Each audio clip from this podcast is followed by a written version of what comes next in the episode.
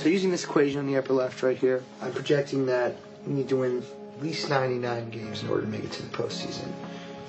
We need to score at least 814 runs in order to win those games and allow no more than 645 runs.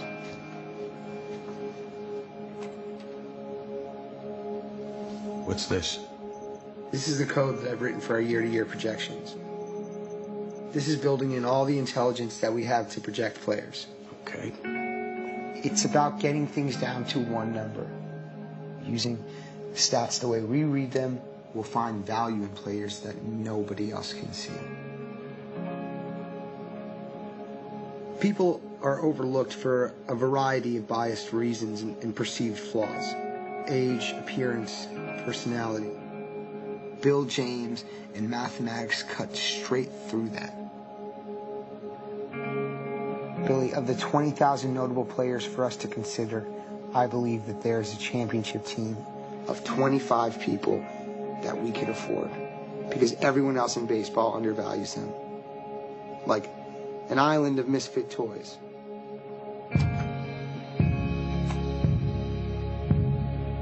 Billy, this is Chad Bradford. He's a relief pitcher. He's one of the most undervalued players in baseball. His defect is that he throws funny.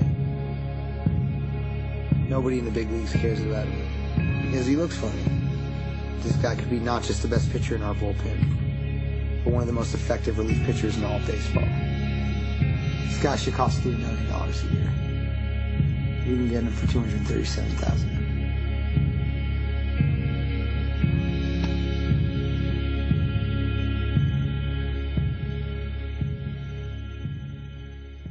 Welcome to episode 47 of the Monday Morning Critic. Today we have the established and wonderful actor Reed Diamond. Reed, what's going on, my friend? How's it going, my brother? Nice to talk to you. Reed, I got to ask you, what the hell do you want for Ricardo Rincon? I'm a huge Moneyball fan. We'll get to that. We'll get to that. that was really funny. Oh Yeah, my god! uh, we'll get to I that. mean, I had to learn. It's so funny that you said that because it's like you, you you said that word, and I learned it because I'm not a sports guy. Yeah. And so I, I basically approached that uh, that scene, learning it like it was dialogue for, um, say, ER medical dialogue. But go ahead. Sorry. Right. So yeah, that's what I, we'll get to that. Um, So Okay. so we know you're born and raised in New York. We know you're out west right Right. now.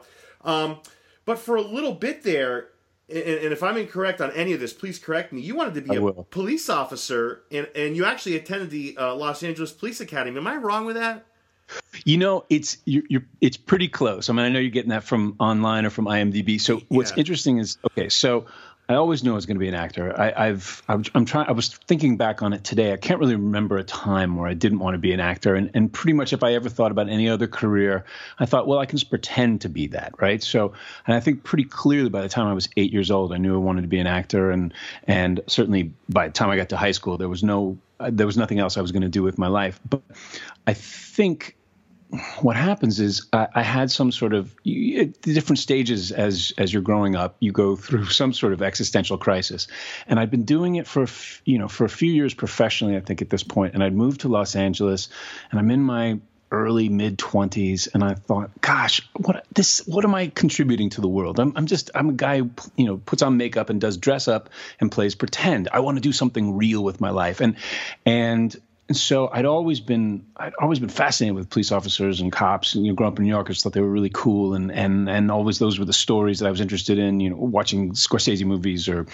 um, Sidney Lumet movies, and so um, I befriended a bunch of cops in Los Angeles because a lot of these guys work as actors; they work as background guys, and so I befriended some uh, LAPD officers, and, and I went on some ride-alongs with them, and I went. I didn't. Att- I, I I I I went to the police academy. I visited the police academy with these, with um, one uh, cop in particular, um, but uh, it, what was interesting was. I spent all this time with these cops, and all these guys, all they want to do is become actors. and and I realized, I realized that while I, I realized that I was, I, that's what I was. I was an actor. I wasn't, I wasn't going to be a great cop. And I thought at that moment, I go, I, I, I want to play one as truthfully and as honestly as I possibly can. And within a year, I think I was on homicide.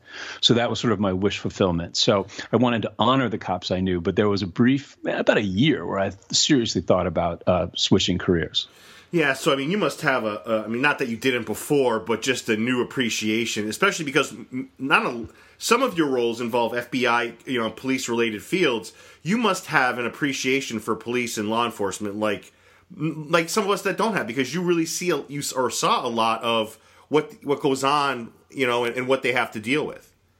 Yeah, I mean, I just, I mean, all the cops that I knew are, are, have all, or I have known throughout my career, have all just been really interesting, cool, funny guys with very dark senses of humor, mm. and and and I thought also they do really important work, and um, and when I did Homicide, that was that sort of wish fulfillment. I sort of, in a certain way, played the cop I always wanted to be, but then I think as the trajectory of that of that character went when I played Mike Kellerman on Homicide, he went downhill fast because I think if you come in thinking you're going to make the world a better place, you get your ass handed to you pretty quickly. Mm.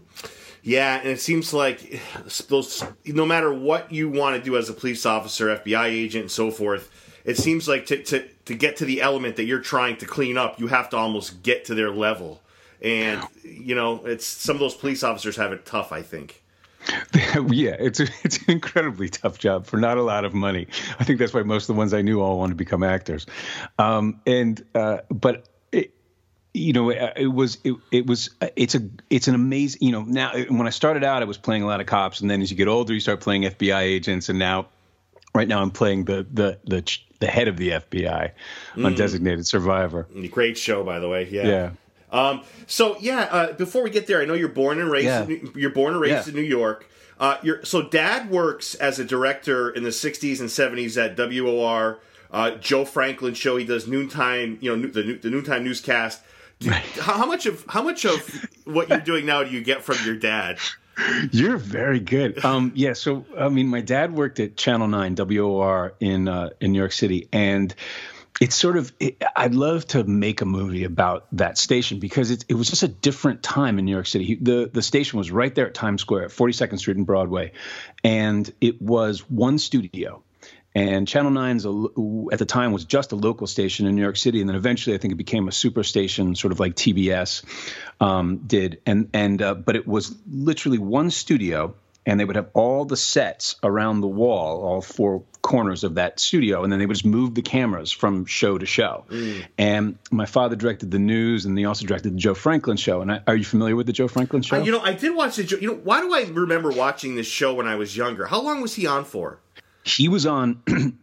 I think he went off television probably in the late 90s, early 2000s, but he'd been on since the 60s. And my, my, father directed the show for, I think, about 30 years, but it was an amazing show. And, I, and um, a lot of people may know it because Billy Crystal would do a parody of it on Saturday Night Live That's back right. in the 80s. Yeah. Right. But it was, it was this incredible show. And just another time in show business because Joe Franklin could have sitting next to him, he could have uh, Milton Berle, and next to Milton Berle, he could have Joey Joe Jostin from like New Jersey, who sang in some bar band there, and and he would treat them as if they were equally as famous, and that's what I loved about. And so and you would have the, the the the biggest stars in the world, and then these these guys who were well, you know, he was on Broad. They had us. They did a scene in in, in uh, Broadway Danny Rose, the Woody Allen movie, where they they had where Broadway, you know, where one of his actors went on the Joe Franklin show, and that's what it was. You, you could have a guy who's a comedian or a you know does a tap dancing act in Secaucus, and he gets to be on the Joe Franklin show. Um, so it was, but anyway, but growing up, you're, you're saying uh, my father directed at the television station, and it was just an amazing world, and um, I think I don't know if it inspired me to be in the business. I think I certainly think growing up in New York City and having access to all that theater and it was a very exciting time certainly led to um, an interest in the theater. And then because my father was tangentially in the business, um, it wasn't something he discouraged me from doing. Yeah, and, and I, I do remember seeing Joe Franklin when I was younger, and, and I know Howard Stern talks about Joe Franklin, not often, right, but he used to right. talk about him quite a bit. So I mean, I, I, just didn't know because maybe you know a lot of times kids see their father coming home from work and they're like, I got to do that when I get older. You know, that's what I want to do.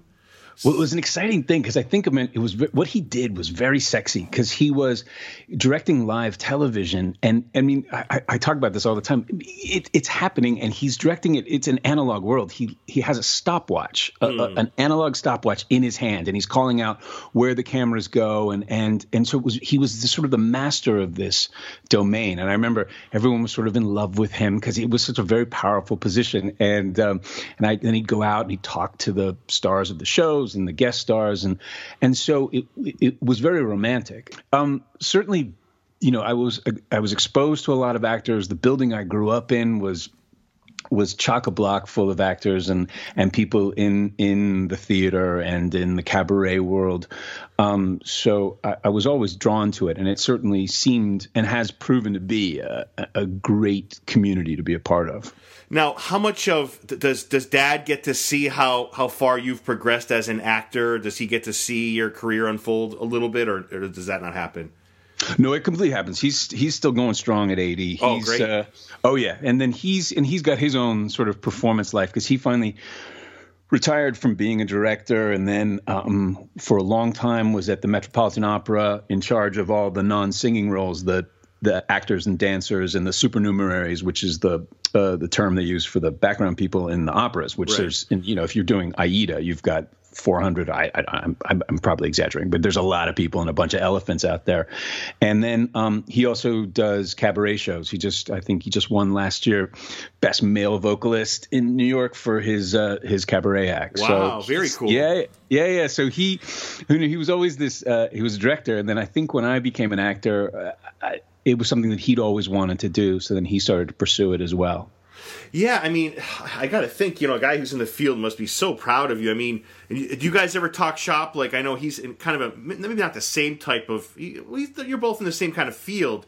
Does he ever offer like insight, advice? Does he ever say, "Hey, great job in that in this past episode. Great job in this movie"? Is he is he kind of in, in that way hands on? Is he? He's not. You know, it's funny you say that. He's not. He's not particularly hands on. But uh, in early on, when I first well, probably the first 10 years of my career, he would watch something, whether it's a movie or a television show that I'd done, and he'd, he'd call me with a, just a very detailed critique. And, and a lot of it could be quite negative. And I, I finally just said, Hey, you know, dad, I just want you to be a dad. All I want to hear is, I was awesome. You mm. love me. Great job.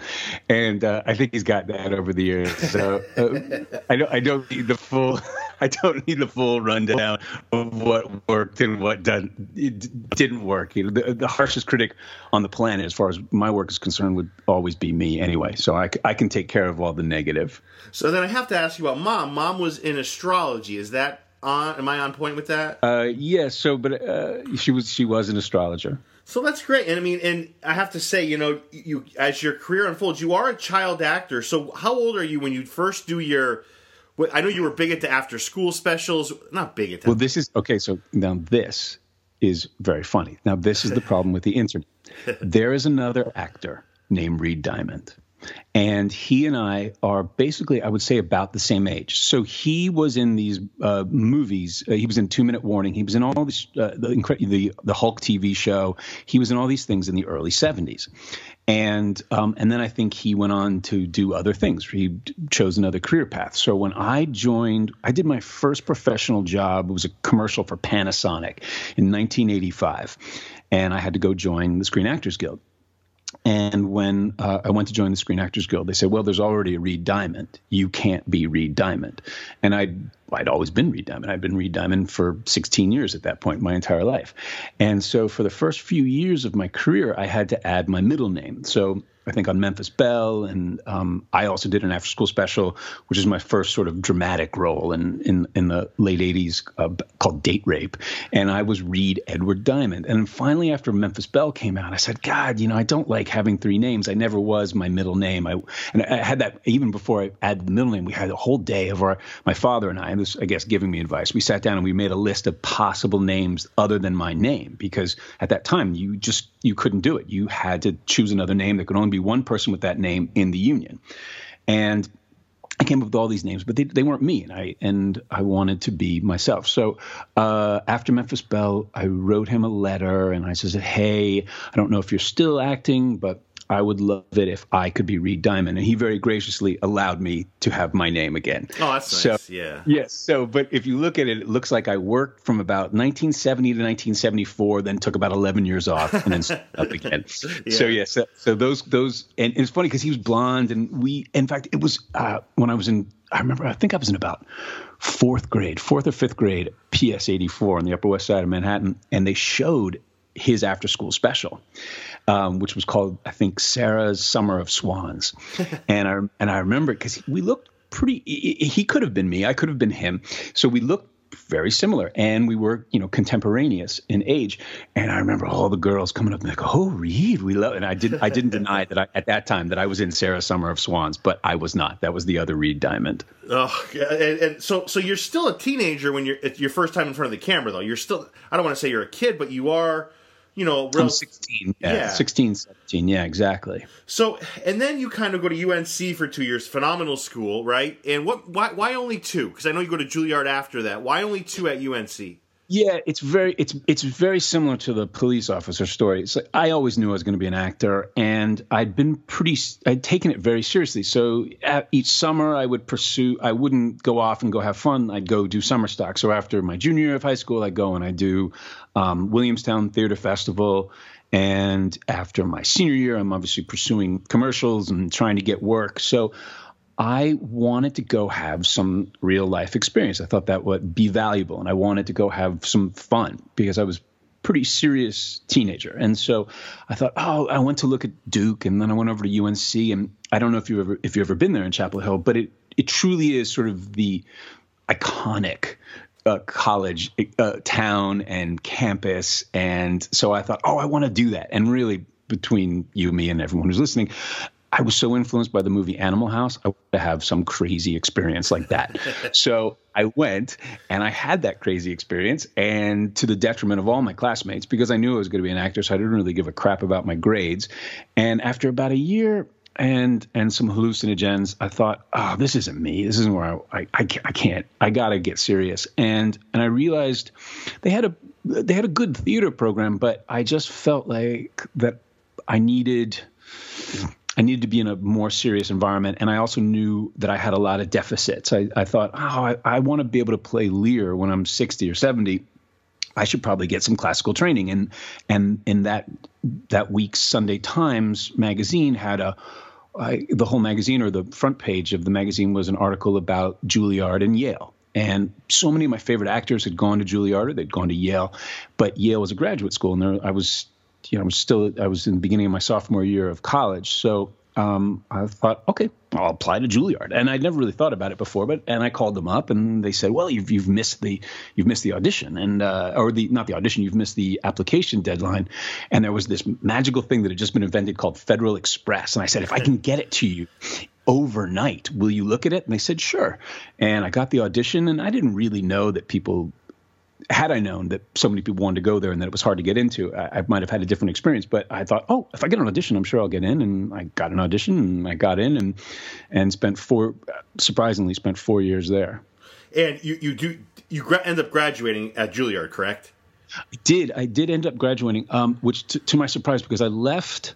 I did Memphis Belle at the at, right after my second year at Juilliard, I went off in the summer and missed a few months of school. And usually they frowned upon that. You you weren't allowed to leave and come back, but they allowed me to leave and and come back, and I did finish. And um, uh, and I'm I'm glad I'm glad I did. At the time, it was I would say it, Juilliard has, has, gone through a lot of iterations, and it's it's truly evolved. And and I meet younger uh, actors who've who've gone through the program, and it's a much kinder, more modern program. When I was there, it was there was a real element of a Marine Corps boot camp. Um, there was a lot of breaking down and and not always a lot of building back up. Mm. But uh, but in retro, only recently in the last few years, I've I've I've I, I really appreciate what I did get out of it and the things that I sought from that school. I I, I got. Um, it's funny. I, I always say that Joss Whedon and, and, the Whedon family are determined to make me use my Juilliard education um, because uh, hmm. I, I, did this. I did this. Uh, uh, well, I, so about five years ago or whatever, I'm saying to my wife, I go, I don't know why the F. I, I, I went to Juilliard because I'm never, ever going to do Shakespeare again. And then I don't, it was probably less than a week later, I get an email from Joss saying, Hey, I'm going to make a movie of Much Ado About Nothing. Would you like to be in it? and uh, so uh, I was certainly glad that I'd had the, the, the Juilliard training when we made that movie. So it's safe to say that without Juilliard, you don't think you'd be where you are today. You know, I'm at a point in my life where I'm doing a lot of backward looking and you're looking through decisions that you've made and what you would have done and done differently. I don't know. Mm. Um, you go down the path you go down. I'm glad I went there. I made great friends. Um, and but I had there.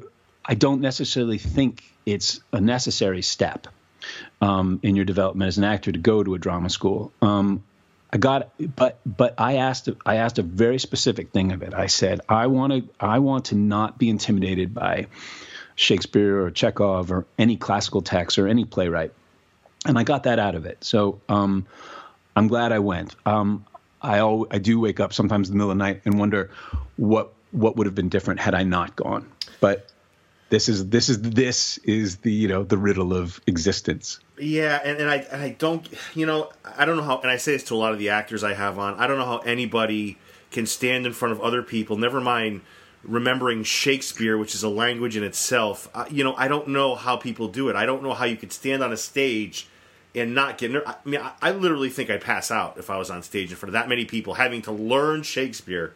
I mean, I don't know how you guys do it. I think it's I think it's very impressive. Do you act? I, I do not act. Um, I, okay. But I'm a fan of acting in movies and film. But I just sometimes put myself in like, so like if like if you were in a, in a show, I'd say, you know, if, if I was to be an actor, I, I I could never do that. Or if I was to be on stage, I don't know how people, how actors do it. I don't, to me because it's just so much like. So if you're you're in a, a, ton of great TV shows, like if you have a bad right. take, you could you could step back and they could reset if you have a bad take on stage, there's no net there to catch you. Like to me, that's just thinking about right. that is horrifying. Right. It's so interesting. I mean, I think I truly think this is what this was what defines a professional in any field. Right. Because it's you know, if you're if you're a police officer, you or a you know, ambulance driver or a fireman or whatever, you have to act under pressure. If you're a teacher, you have to perform with 30 crazy kids screaming at you. You have to be able to handle it in that situation. And I always think about acting. I think what separates a professional actor from someone who just sits in their house and goes, well, I could do that. I think you can do that under optimal circumstances. I think acting, I think a lot of people can act. I think you, you see movies all the time where you'll get just a, a natural or, or, or an everyday person who turns in an amazing performance. But I think what separates a professional from uh, a, uh, an amateur or someone who who thinks they can do it is that you have to be able to do it under the worst possible uh, circumstances with everyone waiting on you, the time's running out, the lights running out, and you've got to get it done. And but I think if you look in and I think people thrive on that. So stage, I mean, I, I will be quite honest. I, you know, I've been doing this for over professionally for over 30 years. I'm always terrified. Right. I'm always ter- uh, anytime I go on stage, I'm always terrified right before I walk out. And I do a lot of um, for the last 20 years. I've done a lot of improv, a lot of improv comedy. So oftentimes, I'm going to walk out on stage and I don't even, I'm going to do a whole show and I don't know what I'm going to do mm. until I get out there. But I think people, you know, you thrive on that, and um, and and and that's what that's what makes you, I guess, designed for whatever job you you choose. You feel no pressure. I mean, I certainly, you know, I think, you know, you look at athletes. I'm always as an actor, you watch athletes perform, and you think, oh my God, how do they do that? You know, how do you pitch mm. in the big game? You know, with everybody watching you, but the ones who are who are successful at it or um, don't feel that pressure or thrive on whatever that that adrenaline rush is. Yeah, and you have a really good sense of humor, and I, I, wish more of your roles kind of would display that because you you are really a funny guy. I, was, I, I, I followed you on Twitter, and I was kind of looking through some of your tweets, and you had this GIF of uh, the Hulk uh, fighting a bear. And he's throwing the bear. I don't know if you remember this tweet, and I could not stop laughing. Like, you're a really funny guy, but it's too bad that a lot of your roles don't allow you to show that sense of humor. You know, it's a funny thing. You, it's.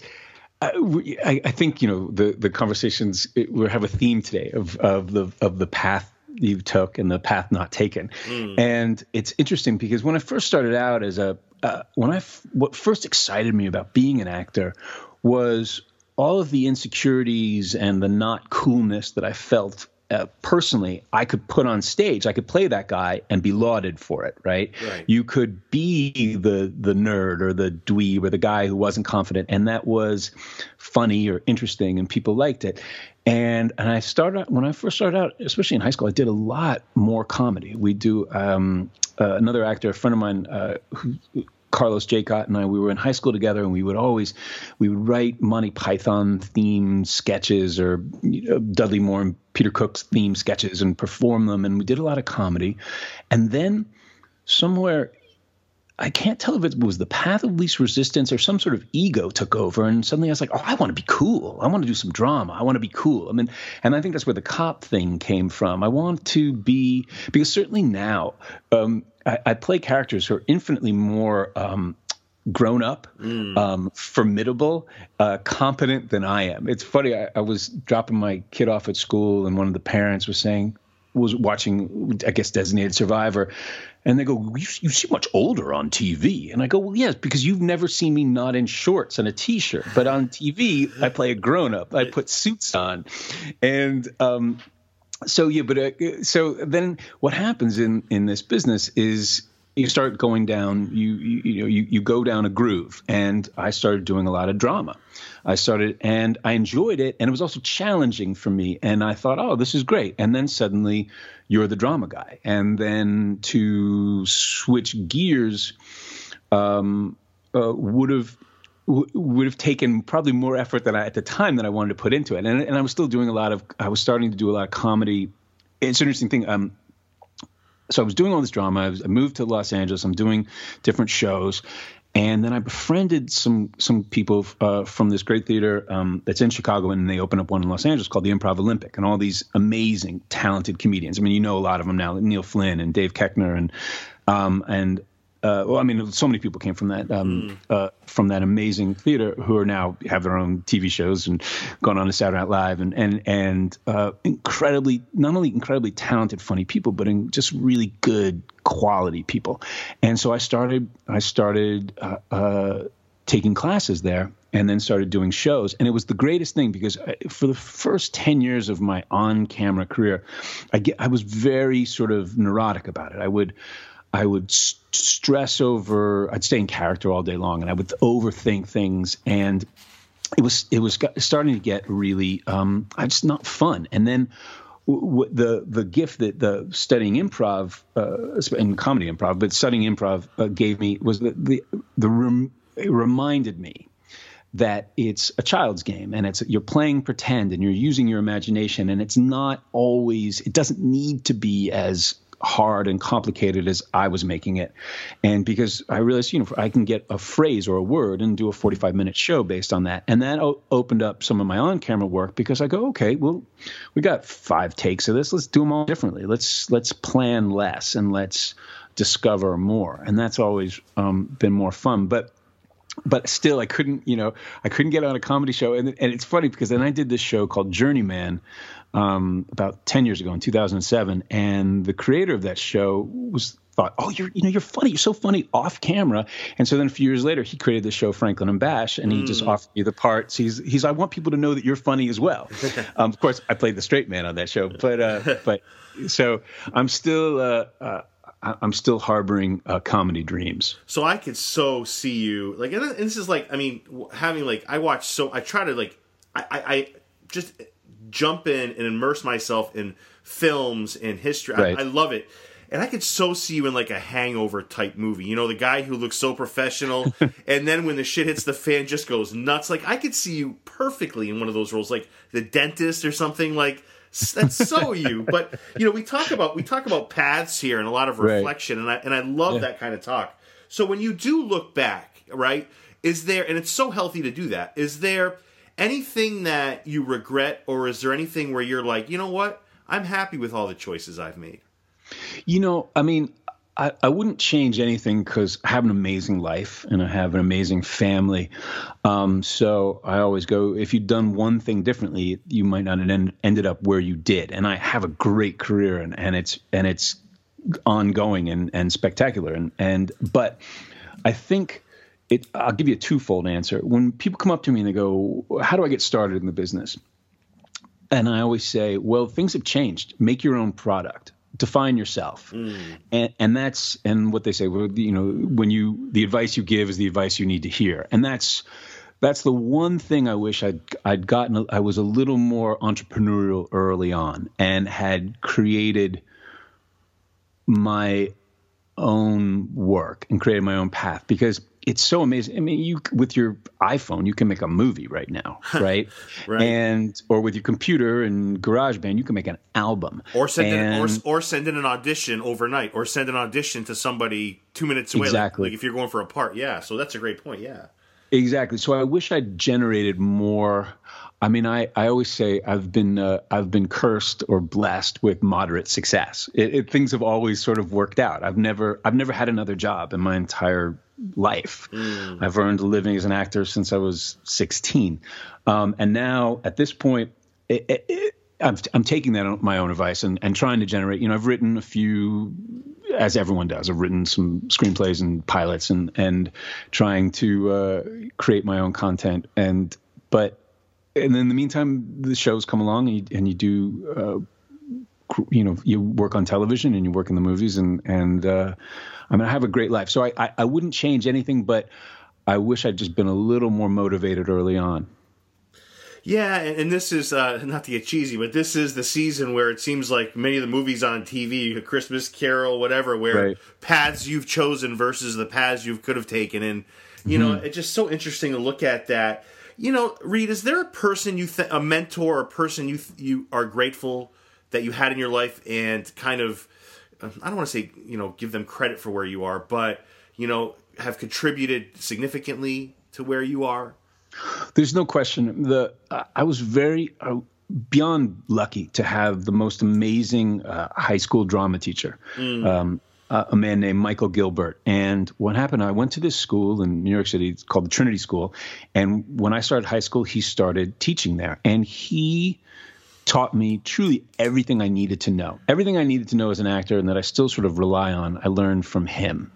And and he also had big a big vision for high school students. We did amazing productions. We're doing The Crucible and we're doing big musicals and and it was funny because he always would sort of um, drive home that we needed to be professional and what it took to be a professional actor and how you had to comport yourself and conduct yourself. And it was interesting because then I, I go, I did my first summer at Williamstown at Summerstock working with great, you know, actors from the theater and from film. And, and I was like, oh, they're, they're not quite as professional as you told us we needed to be. But um, so, but I, I learned, so everything I needed to learn that he, he took me under his wing and taught me so much and gave me so many opportunities to do great parts and great plays. And I, and I, I, I think about him often, and I think about him as I prepare for parts. And I, have had other great mentors along the way. Um, I've had, had, great teachers at, at Juilliard and and subsequently, um, but certainly Michael Gilbert, I, I, I owe him. I owe him, I think, my career choice and career path. Yeah, man, that's a really special thing to hear. You know, yeah. you, you listen, you listen to people, and, and that's what one of the things I'm blessed with. I get to hear all these paths that actors take, and it's yeah. it's so surprising the names I hear when I ask that question. And he's obviously a very special person to you. But let me ask you this: so, yeah. so Reed, let me. So, okay, I want to be an actor. Give me a okay. give me a piece of it. Give me one. If I had to know one thing, and I know you said something earlier about creating your own brand, and that all makes sense. But yeah, not even your own brand, but creating your own product. Like if you are, you know, if you have a vision of the type of work you want to do, right? You make it, or you find a bunch of people who can help you make it, and realize, you know, get your creative community and create your project. But go ahead, sir. I'm, I interrupted you. And that makes that makes total sense. So yeah, give me something from a tactical or a technical point of view where I need to know this because without this kind of knowledge, I probably and I know there's not like one umbrella. I get that, but give me a, give me one thing that you know I would really need to know before kind of going f- down the road with my career in acting. Okay. Um, I have a, I have a couple, but I'm going to pick one. Okay. I, th- I think I think maybe perhaps because it came from the theater and I've worked with a lot of ensembles and groups. I think there's two ways to approach acting. There's and you'll encounter this, and I, think this is I think this is universally true. There's two type of actors. There's where I'm going to be the best, and by making sure I dominate and keep everyone down. And then there's the other one where we all rise together. And and I really do believe that one plus one can equal infinity. So if you instead of me coming in with my plan of how I'm going to do the scene and making sure everyone sort of um, adheres to my vision, I'm going to come in with a piece and you're going to come in with a piece and we're going to play together in that scene and we're going to we're going to work together and we're going to make it better than we ever thought it could be. I always feel like what you the surprise or the thing you discover in the scene is much more important is much better and much more interesting than anything you could have thought of at home mm. before you got to work. And um and I so I think play well with others and understand that it's it's not a solo gig. Now I know a lot of people who are super successful, really just like looking out for number one. But I, the actors that I love are the guys who come to, and the guys, the, and I by guys, I'm you know whatever gender that you are, right? Um, the, the people, the actors who come to play, and that's what I like because um, I like to come with my ideas. I, the way I always view acting is I go, my job is to like do my preparation is me walking to the top of the ski run or taking the chairlift up. I'm going to the top of the run. And then when we do action, when someone's when they call action, now we're just going on the run and we don't know what it's going to be like. And so I want to leave all of my homework at home knowing that it's it's it's in me and now we're going to play together because that's my favorite thing. My favorite part is even on a play, you're talking about um, your, your, terror if something goes wrong. That's the best when things mm. go wrong. I remember a buddy and I. He had a theater down in Nashville, Tennessee, and he said, "I want." And we'd gone to Juilliard together, and he said, "I want us to do Speed the Plow, the the David Mamet play." And I said, "Great, let's do it." But we only had three weeks to put it together, and it's just that that that dialogue it's it's a bear it's massive mm. but I, I knew we could do it and i remember the first night we're performing it and it was this beautiful theater in nashville and i think we're just like a page in and he messed up a line and we just sort of stopped and we looked at each other and i could see the twinkle in each other's eyes and we're like okay let's go. and whatever that was, it just grounded us, and that was just sort of then the rocket ship took off. And that's that's and when you know when you know you're out there with somebody who's got your back, it's really exciting. I mean, that's you know, and that's obviously the theater. That's that's one thing because it's happening. You can't get off that ride. But when you work on camera, uh, it's and I and I know this I've, I've taken a long way to answer your question about what I think is important for an actor to know, but I do think it's play well with others, and the better you make the other person look, and this is something I certainly learned from improv and all the people at the Improv Olympic. The better you make your partner look, the better you look, and so if because obviously when you're filming something it's it's a it's a very specific process where you you have some shots where you're together and then you have shots that are your singles. And I love to give people on their for when I'm off camera for their coverage give them some change it up. So to surprise them if if they're into that. And I certainly love that. I love to be surprised because it gets you out of your your head your your your sort of your your your thoughtful cognitive brain and it gets you deeper into feeling and to really being there. And that's those those are the actors I like, I, and those are the scenes I like. I I want I don't want to see acting. I want to see something real and surprising happening in front of me and that's the goal and and i i you know it's it's not it's not achievable all the time but that would be the one thing that I would encourage young actors or any actor to do. Yeah, that's really well thought out, Reed. And and I have to ask you because a few of the actors I've had on before do teach acting. Have you ever taught acting to anyone or a group of people?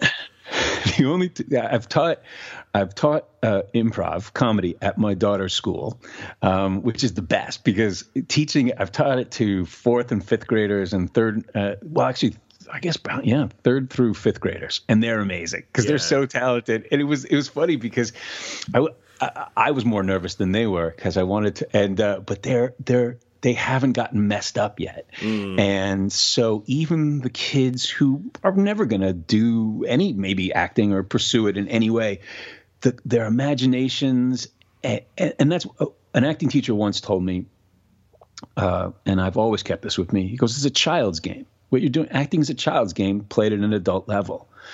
And that's what it is. It's pretend. Because I remember that's where, you know, because I, as I said earlier, I got really, I got a little too neurotic. I got a little too in my head for a long time. And, um, and that's my own fault, you know, taking in the bad information. But I remember when you were a kid, if someone said to you, we're doing a scene, you go, "You're the Queen of England." You go, "Okay, I'm the Queen of England." You wouldn't go, "Ah, "Hold on a second, hold on a second. I'm going to have to do a lot of research on who the Queen of England is." Right? There's something you you excite that imagination. Now, of course, research is really important, and I love it. I love doing it, but it's at at the at its most fundamental, what you're doing is an imaginative, creative art. It's not an intellectual art, and um, and I use the term art very loosely, but um, uh, craft maybe is a better word. But so um, um, so yes, I, I've only taught children. I mean, I. Uh, I, I don't know how good a teacher I would be, because uh, but uh, I like thinking about it, and and uh, you know, talking about it under this context. I don't really try to talk about acting too much. Um, I talk about it with my wife because she's a infinitely better actress um, actor than I am.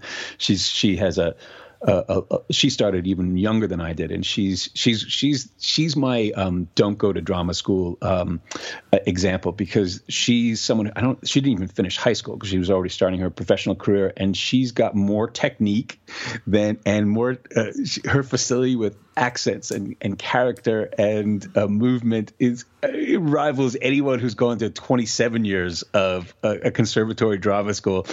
So, um, but she's the one I talk uh, acting with because mostly she's just telling me to stop acting and, and be more real. Yeah, and I have to ask you, um, what is your wife and your daughter's reaction when they see you, you know, in a movie or they see you in a television show? It's just, oh, there's just dad going to work, or is it like, wow, you were really great today, dad, or honey, Yeah, my- you were spectacular last night on, on you know, uh, on this show? Like, how how do they react to that? Well, as for I mean, with my wife, I mean, obviously she's the person whose opinion matters the most to me in the entire world, and she's tough. I mean, I always now in this day and age, you were talking about you can put your auditions on tape. I always do it with her. She's an amazing off off screen actor, but also she goes, "That was bullshit. What you just did was so fake." she's like, "You can do better." So she's she's really good. But um, so when she watches, you know, if she likes something I do, um, uh, I, I know it's I know I know it's something worthwhile. I know I did a uh, I I know I did a good job. She's the only opinion that I really care about.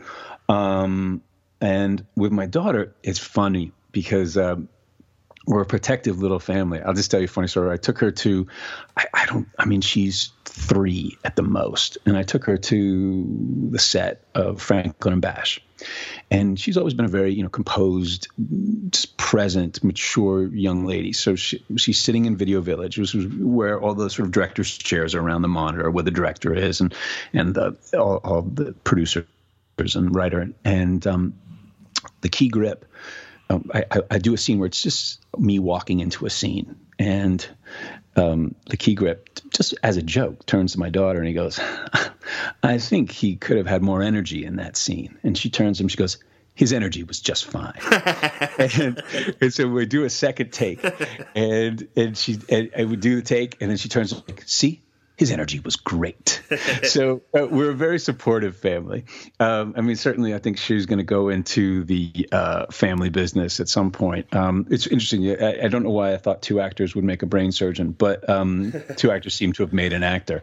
Um, but yeah, and she's and sh there's not much that I do that she can watch, but um, anything that I that she can that I'll, I'll, I'll show her, and she's very. But yes, it's just dad's job, and you know it's fun to bring her to set. I brought her to set on Designated Survivor this year, and she can just handle herself and walk around and talk and go to Video Village. And uh, but she was she was hitting me up for a part, and I'm like, baby, this these we'll, we'll find you a good part. And let me ask you. So, I, and this is kind of I was going to ask you another question, but then I just thought of this while we were, we were talking. Yeah. So, so say you have a down moment, and you know, you're like I said, you have a great sense of humor. What's a movie you throw in or, or turn on iTunes if you ever want a good laugh? What's a comedy? What's your go to if you ever have a moment where you know you want to watch it with your daughter or laugh or unwind? Is there a a, a go to comedy movie for you? Oh, that's really good. Okay, well, um, the go-to, which I just turned her on, is not a movie, but it's it's the series of Fawlty Towers.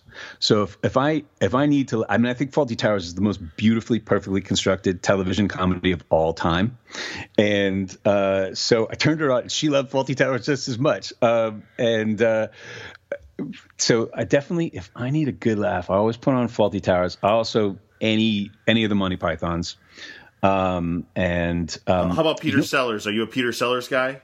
I am a Peter Sellers guy. It's funny. I, I'm just about to introduce her to all of that. I think this will. You, the holidays are always a good time to go through um, movies together, and and yeah. So so yes, Peter Sellers is great, and uh, but uh, Fawlty Towers is my go-to when I really really really need to laugh. Right, right. Good call. And and you know, for those of you listening, um, Reed plays John Forstell on, on Designated Survivor. And I guess my next question, and this is what I really was curious about, you know, when was the first time when you were on set and you kind of were, were like starstruck? You were like, "Holy cow, I'm actually here," or "Holy holy cow, let me pinch myself to to, to make sure this is really happening."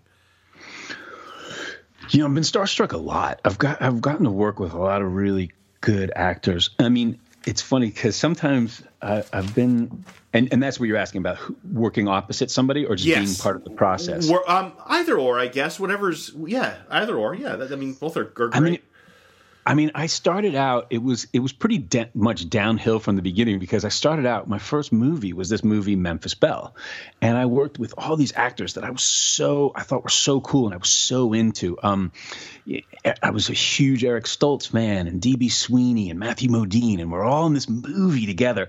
And I remember for the first we uh, it was just an incredible experience. So uh, they hired you know, ten American actors and they shipped us over to London. So I'm I'm 21 years old and I'm going over to London. I'm with all these actors who I'm just like really in awe of. And it was funny because we would go around to our different fittings and meetings and stuff, and they had this bus for us. And I remember for the first week, I didn't even speak. I was so nervous and so intimidated. And and then and then they sent us off to boot camp. Uh, and it was a real boot camp. It was interesting because the only other movie that had done boot camp before then was Platoon, and Dale Dye led their boot camp, and it was a pretty serious boot camp. But this one was led by a bunch of ex SAS and Royal Marine guys, and I don't think that they knew that we needed to be ready on camera at the end of that because a few guys almost didn't make it out and alive. But uh, but by then I, I, I started cracking jokes. It, and and from then on, I, I never shut up. That was always the, the, Eric. Eric always says we, we thought you were mute, and then we couldn't shut you up. And um, but uh, so I was very starstruck. But I, you know, and then I did a movie. My first, it was funny because I got, finally got to sort of come full circle on this. I remember I did a I did a movie with Jessica Lange called "Oh Pioneers" back in early '90s, and I was really I thought she was the greatest living actress Oh, at, she's at that great. time. Yeah. And I was and I was really intimidated. And I hadn't quite developed that muscle, which I now I just come on no matter what it is, knowing that I might be nervous because nerves are always a part of it. I call it especially when I you guest star on so many shows or you join so many different shows. I call it a thousand first days of school. And that's what it is. I mean, you Oh, have that's to a good. come. That's a good way of looking at it. I, I like that. Yeah. I, Yeah, it's it's a thousand first days of school. So you're coming on, you're meeting all new people, and you're you're what do they think of me? What do I think of them? You've got to you've got to you've got to navigate personalities and do your work and sort of present yourself the way you want to be presented. It was funny. So I did I worked with Jessica, and I was I was very intimidated, and I hadn't developed sort of that bravado, or not even bravado, just sort of now I just come on, I'm like just open and go up to everybody and hug everybody and just sort of create an in- intimacy as quickly as you can because that's what you need because you need to feel safe to do your work. It, it, I'll tell you an anecdote. Um, do you, are you familiar with the actor Charles Durning? yes. Amazing actor, amazing. amazing, amazing guy, an amazing man. So this is a guy who like he landed at D-Day. He was wounded three times in the Second World War, and they were just he bayoneted, machine gun, and then kept going back to fight. Right, so this is a man, right? This is a, this is a guy who's been through real things. So he comes and he guest stars on an episode of Homicide, and he has to deliver this speech, and I'm sitting right next to him, and he delivers it on the first take, and it's just mesmerizing. It's so good, and he delivers it second take, different and equally just. I'm just just in awe. And and after the third take, he goes, "All right, I think that one was okay." And I go, I go, I go, I go. So it never goes away, does it? He goes, "Nope, it never goes away." And he was like, "I was worried if you guys were gonna like me." And and think I'm good, and I, that's what yeah. So it never goes away, and so that was a great lesson. So now knowing that, you just got to rush in. So I worked with Jessica. I didn't speak, and then finally last year or a year and a half ago, I did that feud show, the Ryan Murphy show, and and I played her boyfriend, and and now I was I'm an adult, and we were able to talk and laugh and and uh, and and not be. I mean, I I was scared to say hello to her the first time we worked together, but um, you know, it's an interesting thing, and I, I've thought about this too there's a certain onus um, of making people feel comfortable. And this goes back to that conversation we had earlier about one piece of advice. Um, and there are actors who really thrive on making people feel uncomfortable, and because it it it sort of serves their ends. And uh, not to sound too sinister, but uh, and then there's actors who understand and make you feel comfortable right away. And I, have had two great experiences w- w- in situations where I could have been well, three, but where I could have been really intimidated. And I, the first one was right after I made that movie with Jessica Lange. I made another movie with Joanne Woodward, and um, and Joanne Woodward was just an incredible actress, and obviously was married to Paul Newman, but she was a humongous star, and as he said, she was the good actor in the family. And I remember I I showed up to the first read through, and she just met me in the hallway of the hotel, and she's wrapped me in her arms and said, "Reed, we're so glad you're doing this." And that was it. Mm. That was it. I felt instantly comfortable. Cut to ten years more later, I'm doing. I'm going to do a, a fitting for Good Night and Good Luck. And George Clooney comes over and he's like, Reed. He just grabs me a big hug. I'd never met him before. I just auditioned on tape. And he goes, Reed, I'm so glad you're doing this movie. And I'm like, that's it. That's all it takes. Wow. Because he, he, understands the power and the intimidation and that you need to feel comfortable to do your work. And and he's like that with everybody. And so is Joanne. And and uh, and that's it's an important it's important to know um, the effect you have. I mean, certainly on television, it's you, you always say that there's number you know about the call sheet, right? There's right, right, right. So number one on the call sheet is the is is the is the star of the show, right? And they set the tone. And it's interesting to work with. Um, and when I did The West Wing, Martin Sheen talked to me about it at length, and he said it's really important. You know, my job here is to set the tone, and he said it brilliantly. He was the president on and off screen, and um, and sometimes you'll work on shows where number one doesn't quite understand the power they have and how they can create the the atmosphere on the set. And um, because I I think now I've learned because I have so many first days of school, I've learned how and I'm a guy and I like a challenge. I can I can do my work under a sort of prickly situation or a I like I like it sometimes when the director will say right before the take like don't mess up, you know, some sort of macho thing, right? But I think for the most part people do their best work when they feel comfortable and feel supported. And that goes back to, you know, what we've been the other theme we've been talking about today. So there you go. Yeah, and, and those are some great points. And you know, your your body of work is so eclectic. You know, I, I have a friend Jim who's a total fan of yours. He loved you in Medium. He loved you in, you know, uh, Ghost Whisperer, Mentalist. Like you're so you're so right. eclectic, and that's that speaks volumes. And I have such an elementary question for you because I mean, going yeah. through your filmography, do you prefer? I'm almost embarrassed to ask this. Do you no, prefer? No is it harder or easier to be a villain versus a hero or a, a good guy? Because I know you've kind of played on both sides of that. Is one is one easier? Because I've heard actors say they love the villain. I've had one. I've had actors that say they, they, they prefer to be the the good guy. How about you? Is it does it matter, or is it just you know what? It's still the script, and whatever it is, I'll I'll do what I have to do. I'll give you an answer that is uh, has two parts. One's artistic, and one is career and practical. Okay. So artistically, the villain is so much fun. right? The villain is my favorite because you get to behave in a way. I mean, I'm a very sort of nice, uh, genial guy, right? Very mm. earnest, very sincere, polite. But the villain, you get to behave in a way that I would never behave in my real life. And it's so exciting and it's fun to do where you can just dismiss people and be evil and and adhere to your basest basest instincts, right? So acting wise, it's just juicy and it's fucking fun, right? Right. But but from a career point of view, villain always going to die. Yeah, so that's if true. You're on it, that's true. always going to die. And so I've played a lot of bad guys, but there's you know that phone call's coming where your character is going to die. Right. So um, the good guy is fun um, because you get to stay around a lot longer. Yeah, The Walking Dead is just the opposite because the moral compass of the of the show always gets killed. The one person that says, "You know what? Let's give these people a chance," is always the one that dies. So it's just the right. opposite of what you're saying. Um, so, Designated Survivor, huge cast, right?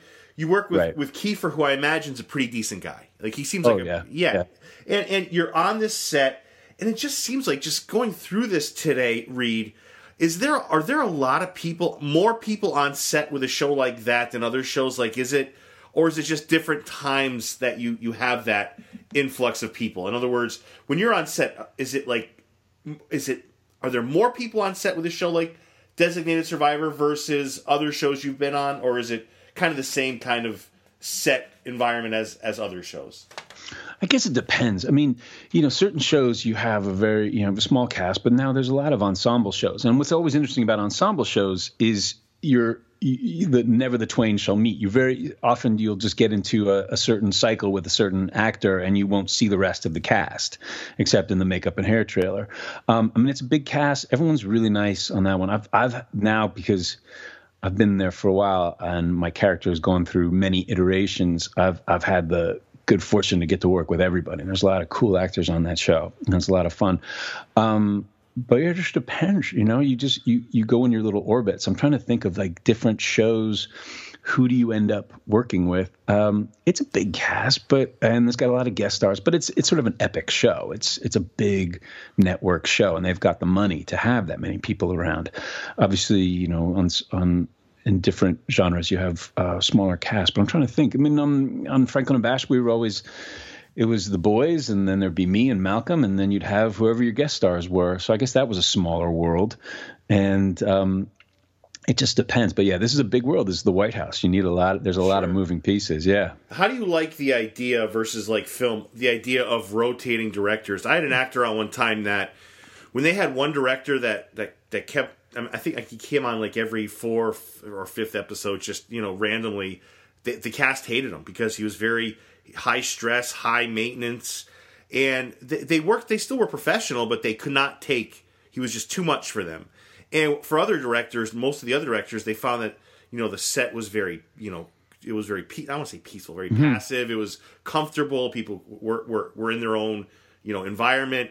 Right. Do you, do you find that to be the case? Have you ever been like, especially you know, versus like a movie where you pretty much have one main director? I know there's sometimes there's like assistant directors and so forth, but like, do you ever find yourself like in a situation where, and not not recently, but ever, where there's a director where it's like, okay, I get what you want, but it's maybe a little bit more high pressure than other directors. You have to get used you know, to a lot of personalities too. Yeah, I mean, because it's it's a very uh, the director cast, the director crew relationship is a very powerful and important relationship. Now, I mean, movies are are, are obviously in t- TV. You always have different directors, and you'll have a bunch of set directors who you know come around a lot. The, the, the producing directors, but of course, you have your favorites, and and you have people who you get along with better because of your own personality or how they understand the show, and then you get through every once in a while somebody you can't wait to see the ass of, right? And that's that's the nature. But you also that's you.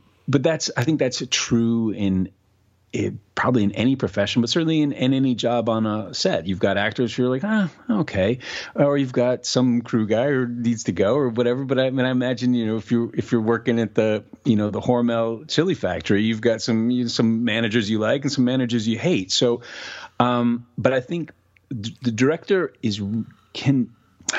It's hard to you know. It's such an intangible because a great director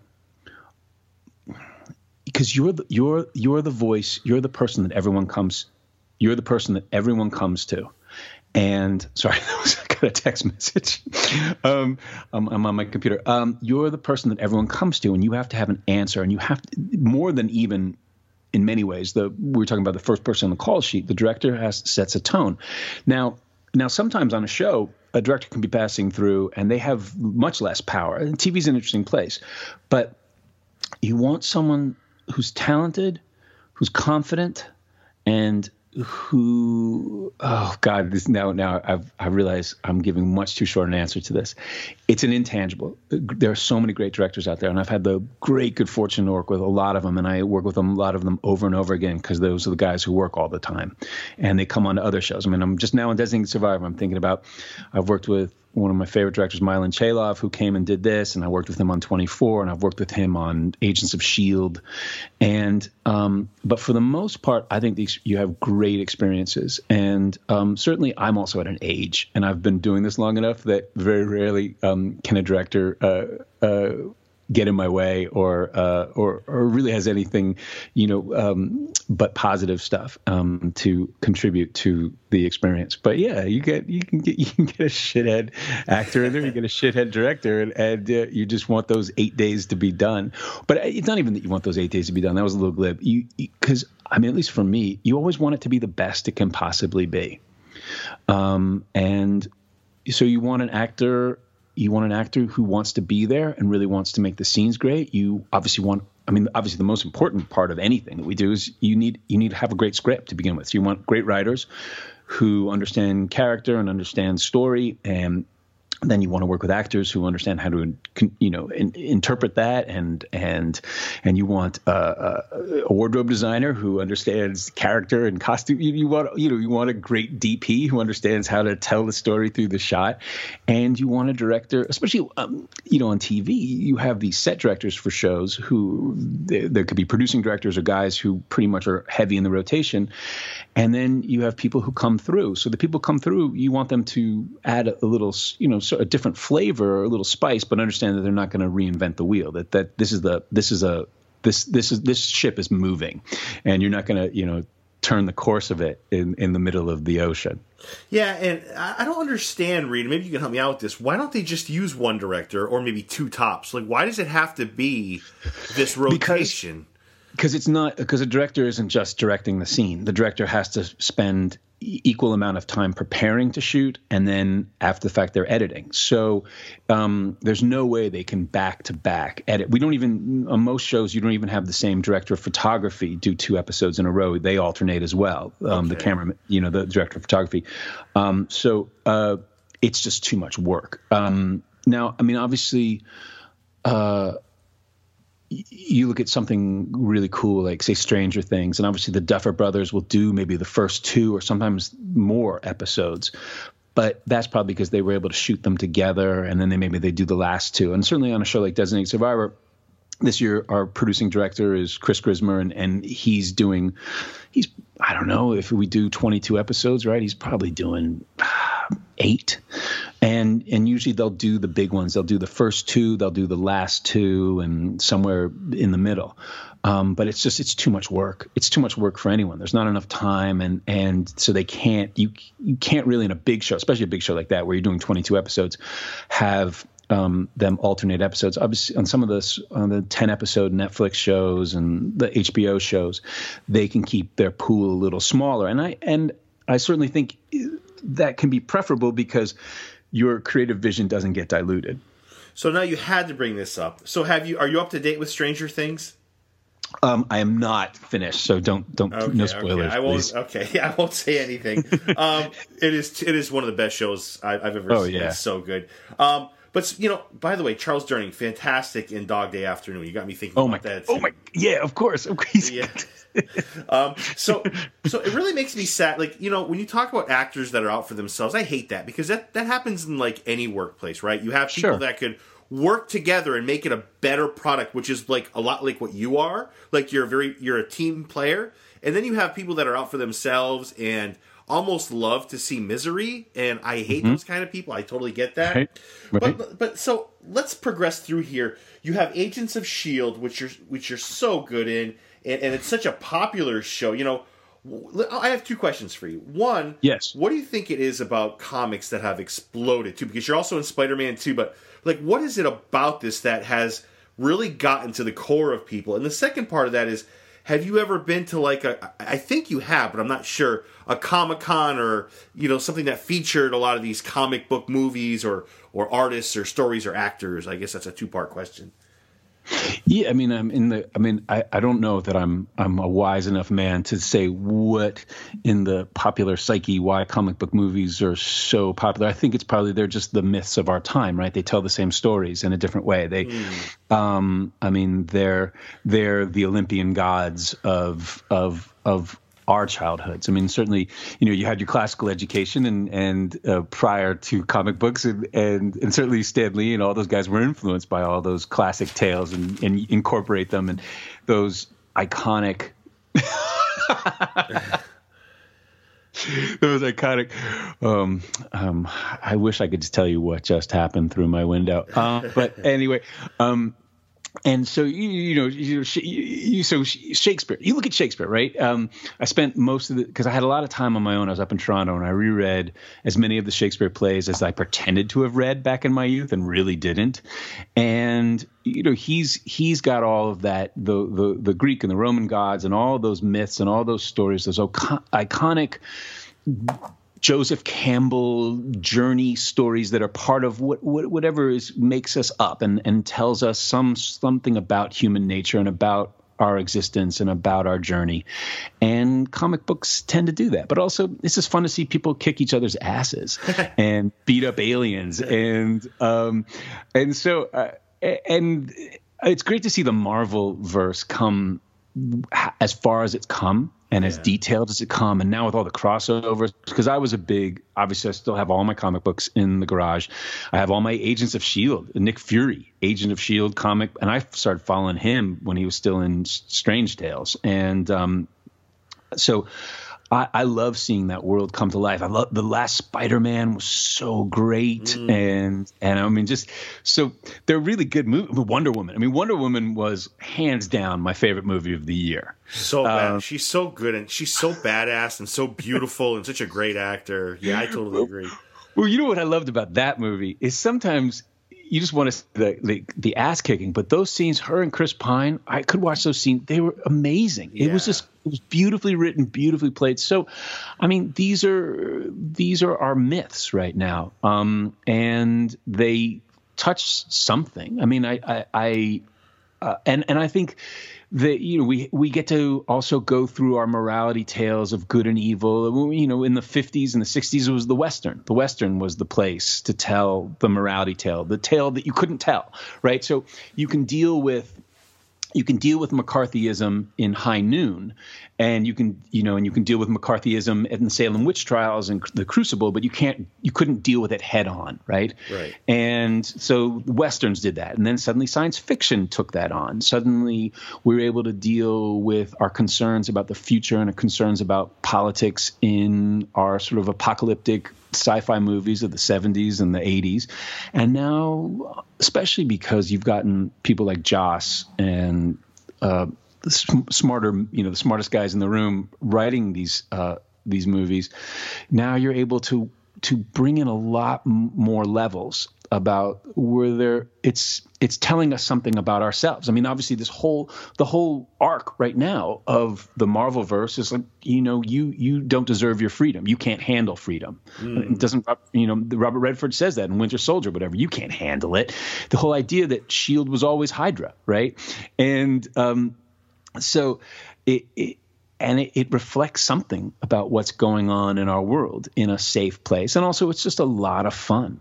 Um, so I, but that's I, I'm not I'm not I'm not I'm not smart enough to tell you exactly what that fulfills in us, but I think that's why they take off. I mean, I, for me, I, I, it was such a joy. I've always wanted to play a super uh, a super villain. I've always wanted to play a bad guy, and uh, and this brings us back to Juilliard because uh, I say it's the Whedon family. So Jed and Maurissa, you know, who are who you know, are the producer, executive producers, and creators of on Shield.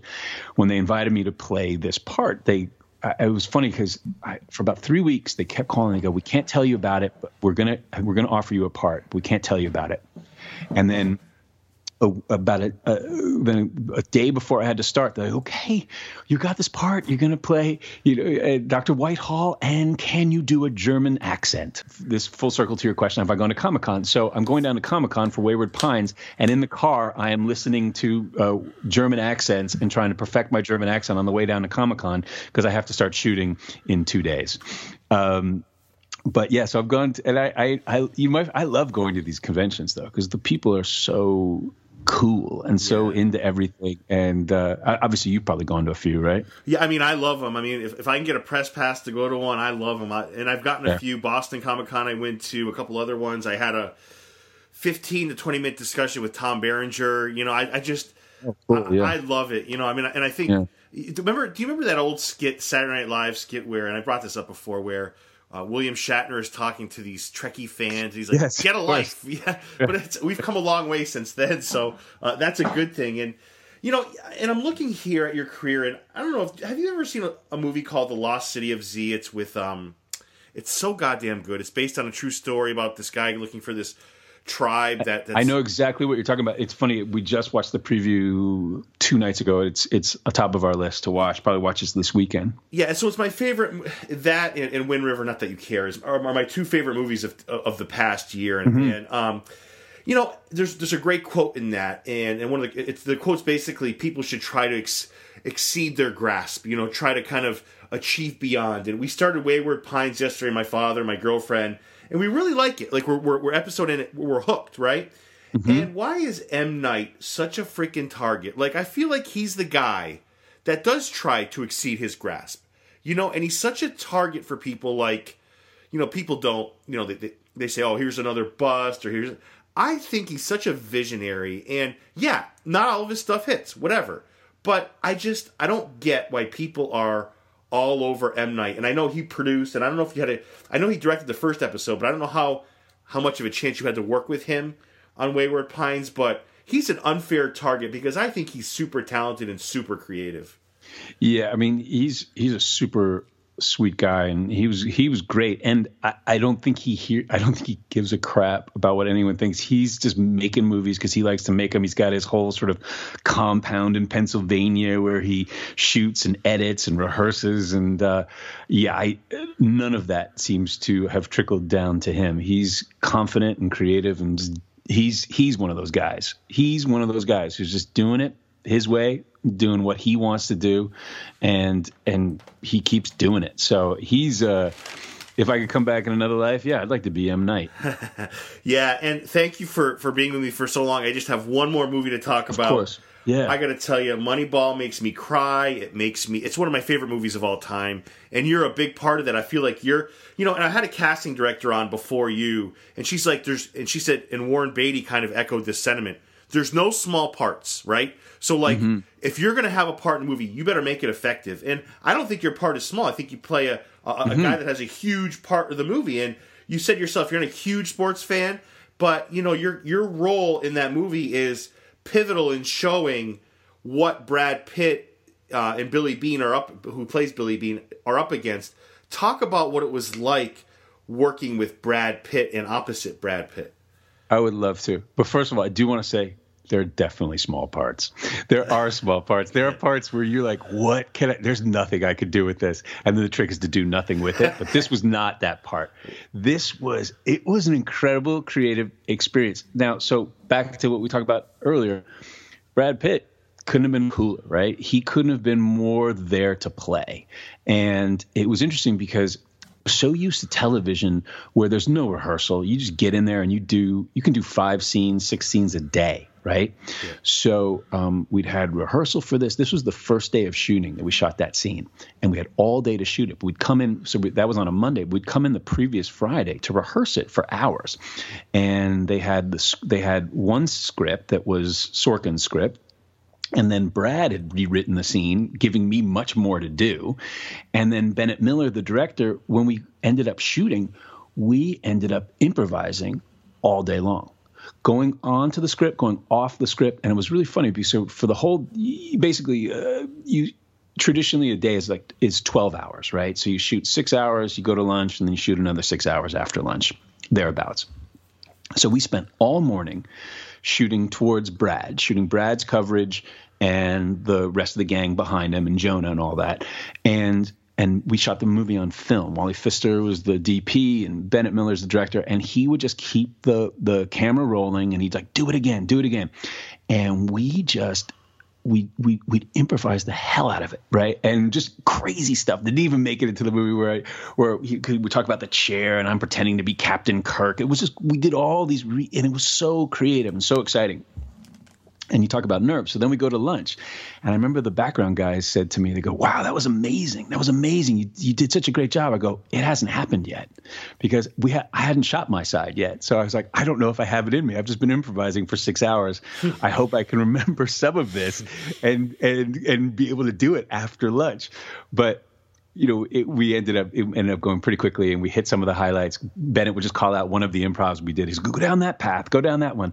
But it, it couldn't have been a better, more um, fulfilling experience. And and and I see the method to Bennett's madness, you know, of having everyone improvise. And because when I watched that movie, it was I was so struck by everyone's performances where they seemed real. You couldn't tell who were the actual baseball players or the actual scouts and who were actors because it takes it, getting out of your head, which we, we talked about earlier, by improvising and just like running it and playing, you at a certain point you just stop thinking and you just start playing. And mm you just start playing pretend.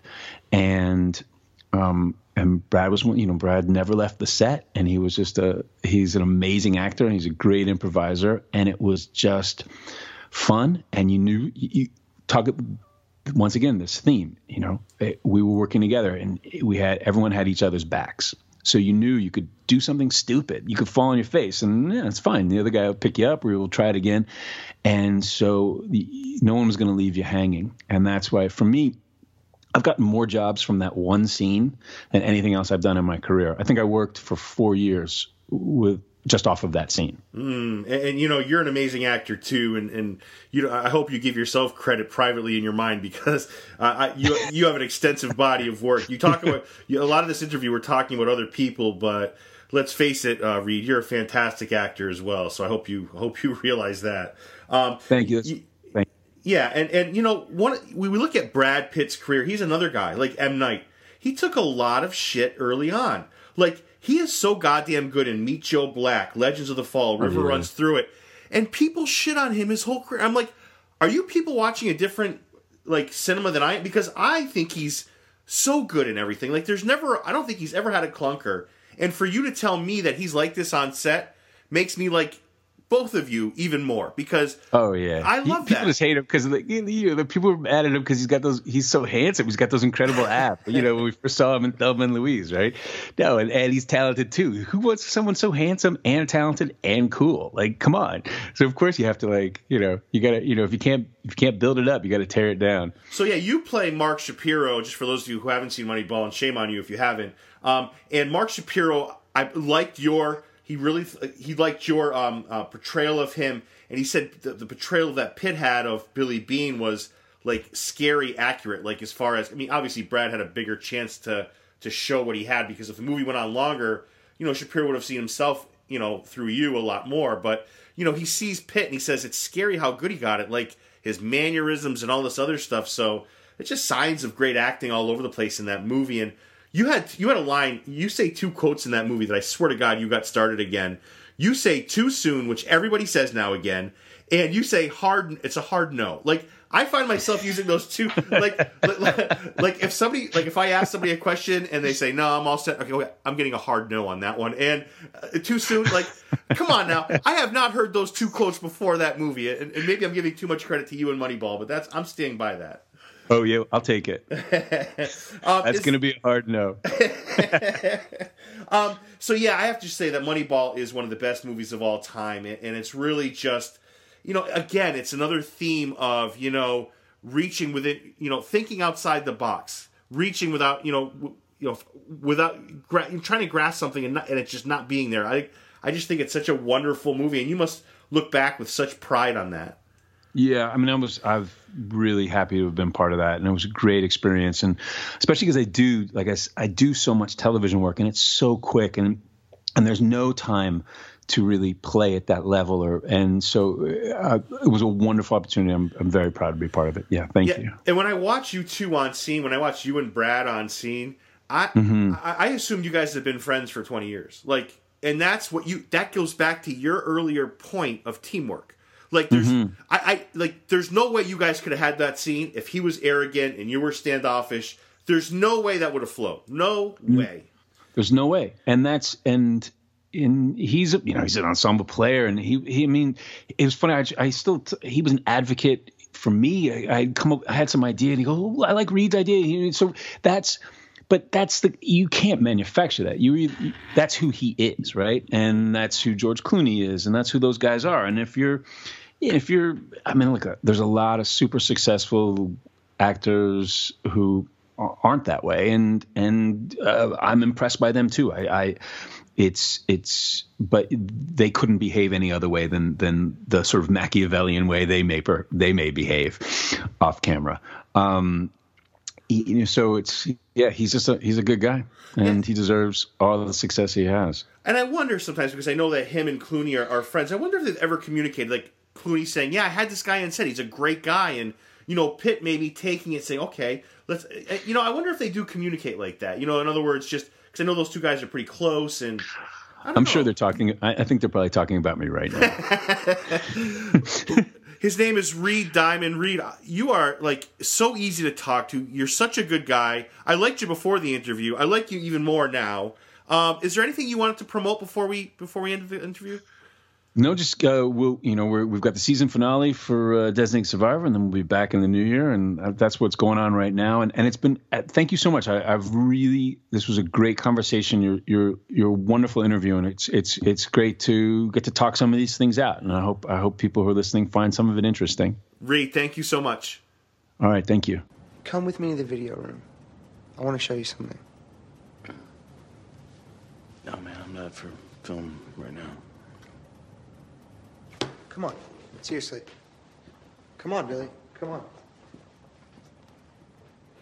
The Visalia Oaks and our 240 pound catcher, Jeremy Brown, who, as you know, is scared to run to second base. This was in the game six weeks ago. This guy's going to start him off with a fastball. Jeremy's going to take him to deep center. Here's what's really interesting because Jeremy's going to do what he never does. He's going to go for it. He's going to round first and he's going to go for it. Okay? This is all of Jeremy's nightmares coming to life. Oh, they're laughing at him. And Jeremy's about to find out why. Jeremy's about to realize that the ball went 60 feet over the fence. He hit a home run and didn't even realize it.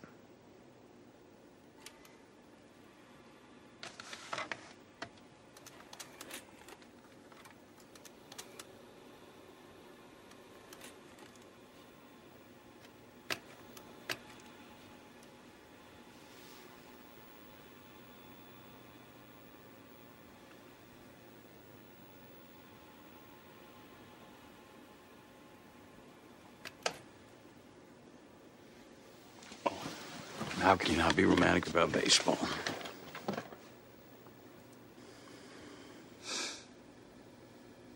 It's a metaphor. I know it's a metaphor.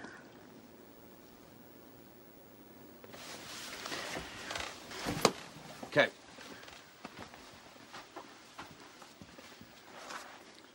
Pete, you're a good egg. I'll call you. Uh, hey Dad, this is the song I told you I'd record. Please don't show it to anyone else. Um, let me know if you change your mind and stay in California.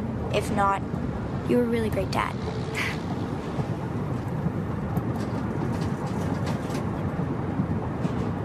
I'm just a little bit caught in the middle. Life is a maze and love is a riddle.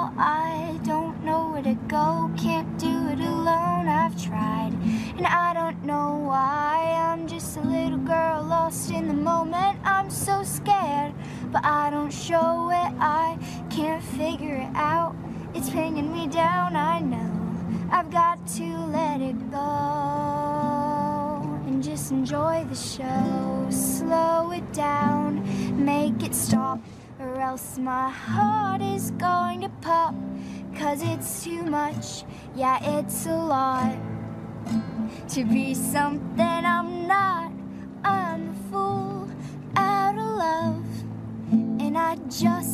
get enough. I'm just a little bit caught in the middle. Life is a maze, and love is a riddle. I don't know where to go, can't do it alone. I've tried, and I don't know why. I'm just a little girl lost in the moment. I'm so scared, but I don't show it. I can't figure it out. It's bringing me down, I know. I've got to let it go and just enjoy the show. Dum de dum, da dum de dum. Just enjoy the show. You're such a loser, Dad. You're such a loser, Dad. You're such a loser, Dad. Just enjoy the show. You're such a loser, Dad. You're such a loser, Dad. You're such a loser, Dad. Just enjoy the show.